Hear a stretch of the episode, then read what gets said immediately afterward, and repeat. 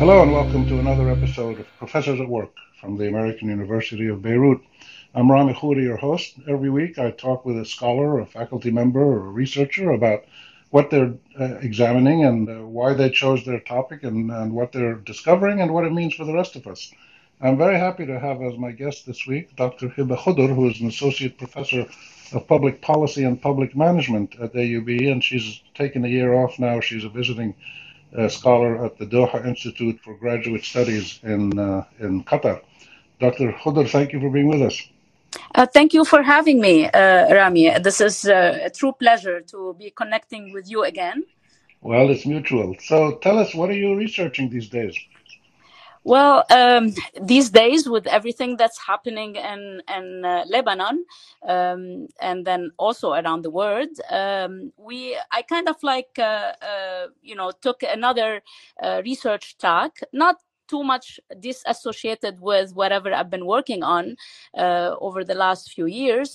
Um, but in time of crisis, this is where I believe researchers should should step in uh, to look at. Um, uh, not only the impact of crisis, but uh, and and not only also the causes of crisis, but also uh, connect uh, different uh, factors and uh, maybe manifestations of the crisis um, on the society at a different level. And since my field is public policy, um, I chose to look at the look at um, crisis and connecting it to not only the policymakers and decision makers, stakeholders stakeholders, but also to uh, uh, and the process of making the policy, but also um, uh, the the effect and impact of the crisis on a country such as Lebanon. So, as um, you you you uh, most of us know uh, that uh, Lebanon has been hit with four major crises over the last uh, couple of years. Um, and uh, these crises have been in different policy area, if you want, uh, if I'm allowed to say that. Um, yes of course, we're talking about uh, uh, starting with uh, the political crisis, and I, I, would refer to it as more like a political slash administrative class, uh, uh, crisis. Right. Um, this started in October 2019 with the uh, revolution, um, which is, of course, is related to major, you know, is, is majorly, you know, specifically related to mm-hmm. uh, some kind of, uh, not some kind, all type of corruption in the government right. uh, that led to, what you know, uh, uh, the the um, outrage and outcry of uh, the people. And, you know, we, we have seen the revolution take different forms and, and shapes. And, of course, we're not going to get into the results of that. and then the other crisis that, that we went into uh, uh, Uh, uh, was uh, COVID, which is a global crisis, of course, but this, uh, of course, was another addition to everything that was happening in Lebanon at that time. Um, also, we, we, you know, we're looking also at a third crisis, which is the financial economic um, turmoil that the country also is going through fourth crisis is the uh, Beirut blast. Um,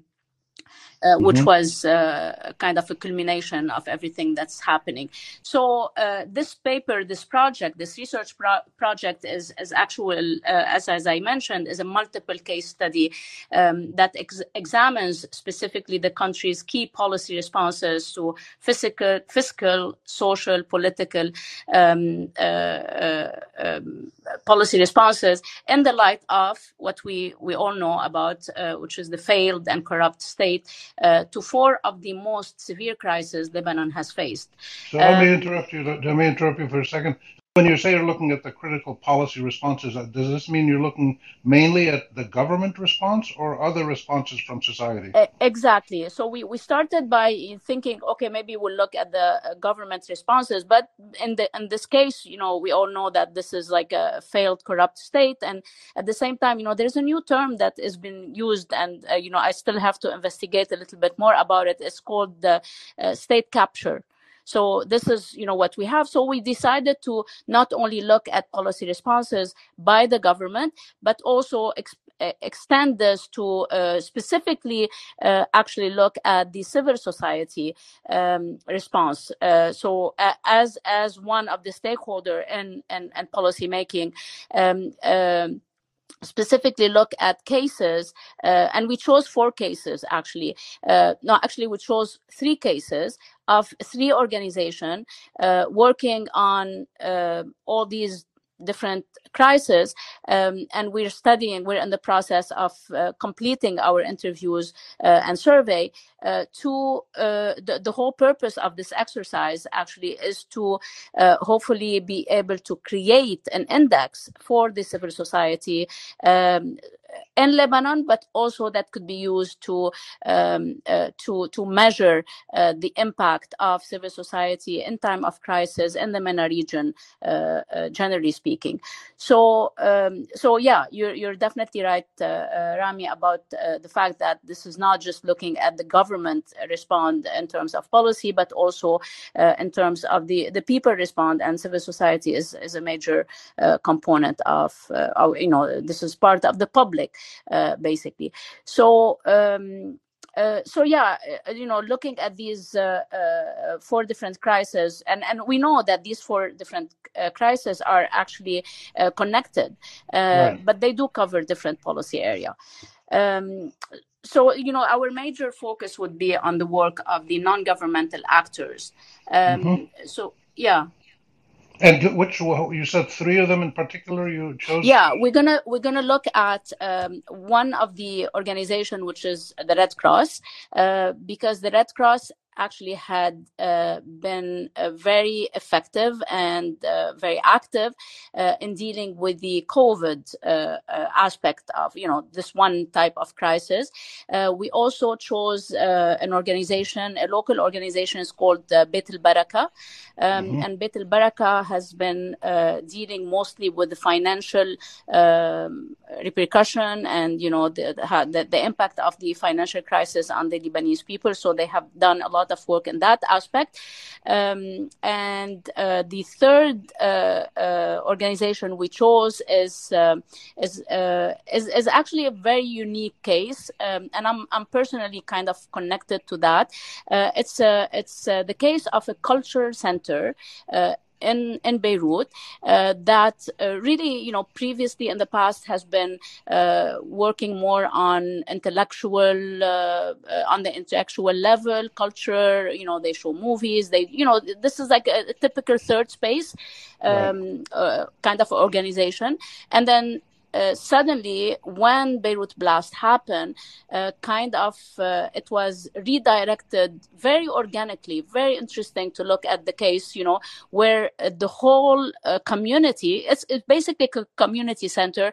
The whole community kind of shifted their work to to more humanitarian work and and. Um, uh, of course, the, the focus was for the first few months uh, was on on uh, providing um, financial support, uh, repairing houses. Uh, if I'm not mistaken, the number of houses they uh, they were able, you know, Al Makan, which is the name of the um, organization, was mm-hmm. able to uh, uh, help assist the the residents, you know, and, and repairing their houses was like 770, um, seven, yeah, I think 770 houses, you know, in terms of glass repair and so forth.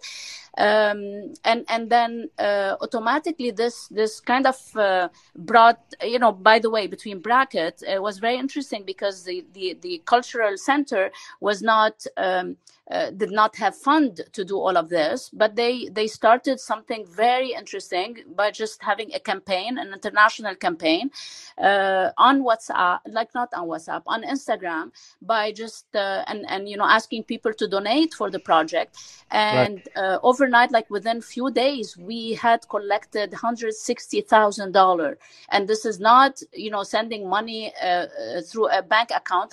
Obviously, we cannot you cannot use bank account in Lebanon it was through a PayPal, an individual PayPal. So the whole the whole scenario was very interesting, and I, I think it would be interesting to to study, which is you know we are in the process of doing that um, uh, uh, you know they they just uh, kind of like the whole concept of civil society kind of moved from a formal organization to to like a community um, just grassroots uh, you know and people trusted uh, um, you know this organization to to give money to.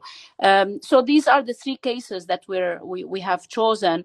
And and by the way the project is is um, has been funded by uh, both uh, AUB, both uh, you know out of Princeton, uh, collaborative initiative, and mm-hmm. um, uh, you know we've we've been you know we're in the process of uh, kind of analyzing the data and of course mm-hmm. and and coming up with some of the findings. But I, I, think this would be like a major contribution to to to the literature, to the you know to to how we understand how things work in this part of the world, and specifically specifically if we're able to to to start uh, you know creating or coming up with an index uh, to to to measure the, the the impact of civil society in uh, in this region uh, i think this would be like really um, um, a, you know a major contribution to that. when, when you say when you say uh, index to measure impact of civil society you're talking about in crisis situation or broadly no specifically in crisis situation.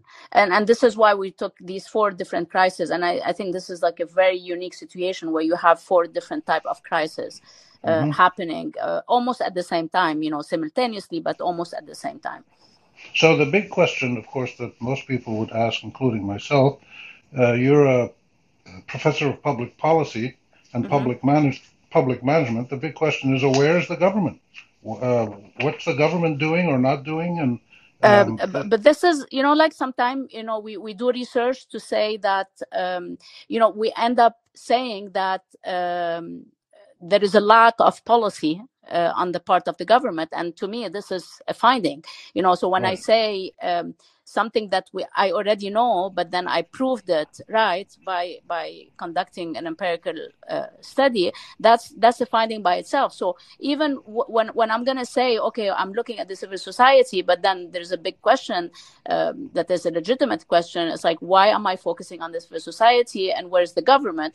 Uh, you know, this right. is to say that you know the civil society is compensating for what whatever the government is not doing or is not able to doing is not uh, to do and is not willing to do actually you know the, the whole lack of political will uh, is, is a very obvious thing but it became so institutionalized that that you know we, are you know the, this Lebanese context and the way policy works in the Lebanese context is very very uh, different. Right, but presumably you still need a role for the government uh, because it still does have formal uh, authority. For instance, things like licensing. Uh, exactly. You know, things like exactly. that. So, I, I think this is a very important point, and it's going to be uh, it's going to be reflected in in in, uh, in in our findings, and actually in actually in the analysis because we also we, we will be asking the civil society um, about uh, their connection you know their their connection with the government uh, organizations and institutions and and how much support did they get how much lack of support did they get. And you know i remember like the first day we went down to uh, the the area that was hit the most with the blast and um, i met um, I, w- I think it was the second day i met like this this one guy that I knew that he he would work. He, he used to work with many uh, humanitarian organizations, and and uh, it was interesting because what what what he was doing, he you know with a team, they were actually doing a survey, like you know like a um, yeah, a survey survey yeah. of uh, all the, the the resident of that area like this is a job of a government wow. and at three days later rami what happened was mm-hmm. very interesting is that the government stopped anybody else you know that is non-governmental to to actually do a such survey but then what did the government do did not actually complete the survey so uh, wow. that was really interesting I, I, think this these are these things will will will come up uh, in our findings you know they will be uh, they will be important to to to to mention yeah in the bigger picture when you finish the research um, is your aim uh, to identify where and how civil society can be useful in such situations, or is your aim to find out where civil society and maybe a rejuvenated, reconstructed, and re legitimized government can work together to improve the well-being of all Lebanese. Yeah, well, you know, ideally, I would like to do that because that's one major um, purpose of everything that I, I'd like to do in, in doing research, especially in public policy, is to to have this bridge between uh, what we do as academician and and what like how how can we di- not just disseminate the finding in terms of like just having it published and whatever is like how can we influence and inform policymakers and I, I know this is very difficult to do in in, in countries that you know such as Lebanon uh, right. but we we you know I, am going to be romantic by saying we, we we will never do lose hope that somebody yeah. somewhat somehow will will hear what we have to say and even if we just empower these civil society organizations you know like when we when we go and do interview with these people who worked in these organizations you could tell like they're so happy to talk about what they did and and right. by just this fact like the simple encounter gives them so much empowerment it's like telling them like it's not just a pat on the back i mean it could be but also you know it's like telling them that you know what you're doing has a lot of impact and you know we want to talk about it as researchers but also we want the government to know that um, you know if it was not for you you know so many things would not have happened and so many positive uh, stories could not have been told Right. And your ultimate aim also is it to try to make sure that the results of your research are shared with the government and public agencies so they learn the lessons as well? Or are you, like some people are doing, just ignoring. No i i think i think uh, yeah would would uh, would love to to have some kind of uh, uh collaboration and and communication with uh, people in the government.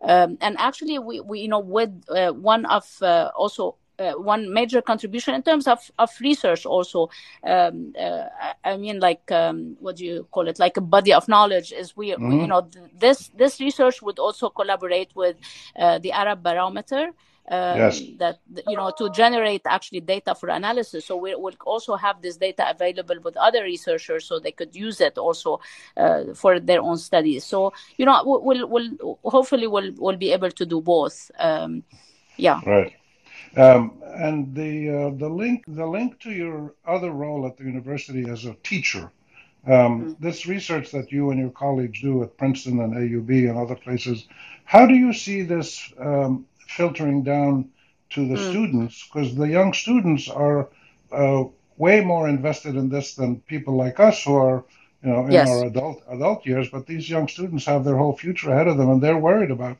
what's going to happen to the country so how do you see it, the link with with students and their uh, and their future yeah. and their motivations I mean, you know, uh, to start with, you know, when we go and teach a class, uh, we, we start with, uh, you know, all these theories that we want our student to be exposed to.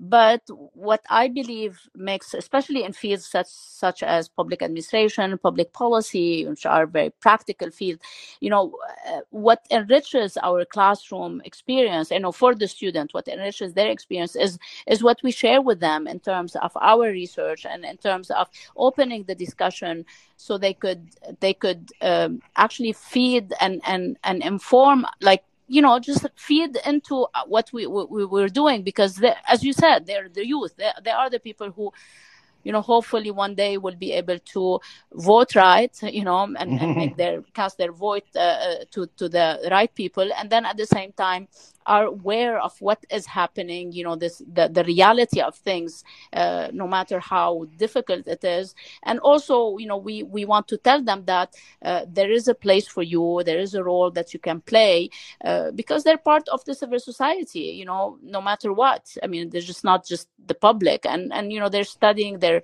they're going into this field um, hopefully to to to have an impact uh, at the end of the day Right. We only have about a minute left, uh, Dr. Khodr. I want to ask you a question about something you, you just slipped in there about voting, kids, the students voting.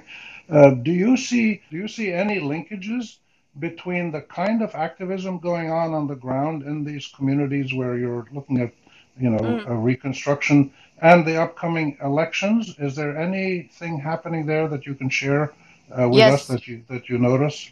definitely definitely there's something happening there and actually just uh, recently a week ago uh, in, in one of the organization which is you know basically the uh, al makan uh, the 3rd mm-hmm. organization i mentioned um, we have uh, the community has a, like a whatsapp group um, and very interesting one of the guys uh, shared a platform a youth independent platform you know trying to uh, uh, change the, the the layout of uh, you know uh, those who are uh, um, uh, you know running for election and so forth.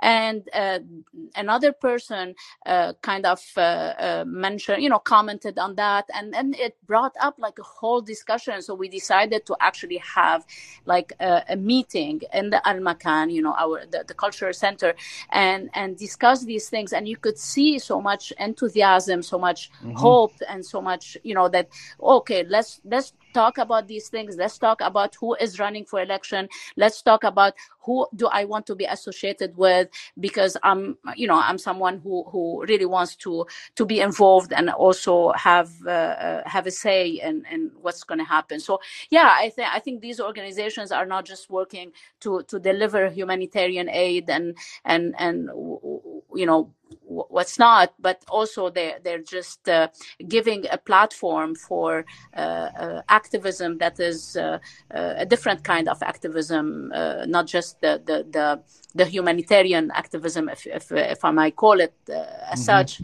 but also the the activism that is more like a political societal and um, yeah yeah well on that happy note or constructive note thank you Dr. Hiba Khodr from the uh, Political uh, Studies and Public Administration Department. And um, thank you for your insights about these uh, fascinating developments that are happening on the ground, but also in people's minds and hearts as these Arab societies of ours continue to rebuild and, and rejuvenate themselves. Yes, um, thank you so much, Rami. I'm, it was really an, an honor and a pleasure to, to be with you this uh, afternoon and this morning, I, I, guess your time. You bet. Thank you. And thanks to the audience for joining us at this episode of Professors at Work. I'm your host, Rami Khouri at the American University of Beirut. Join me again next week. Bye for now. Thank you. Bye bye.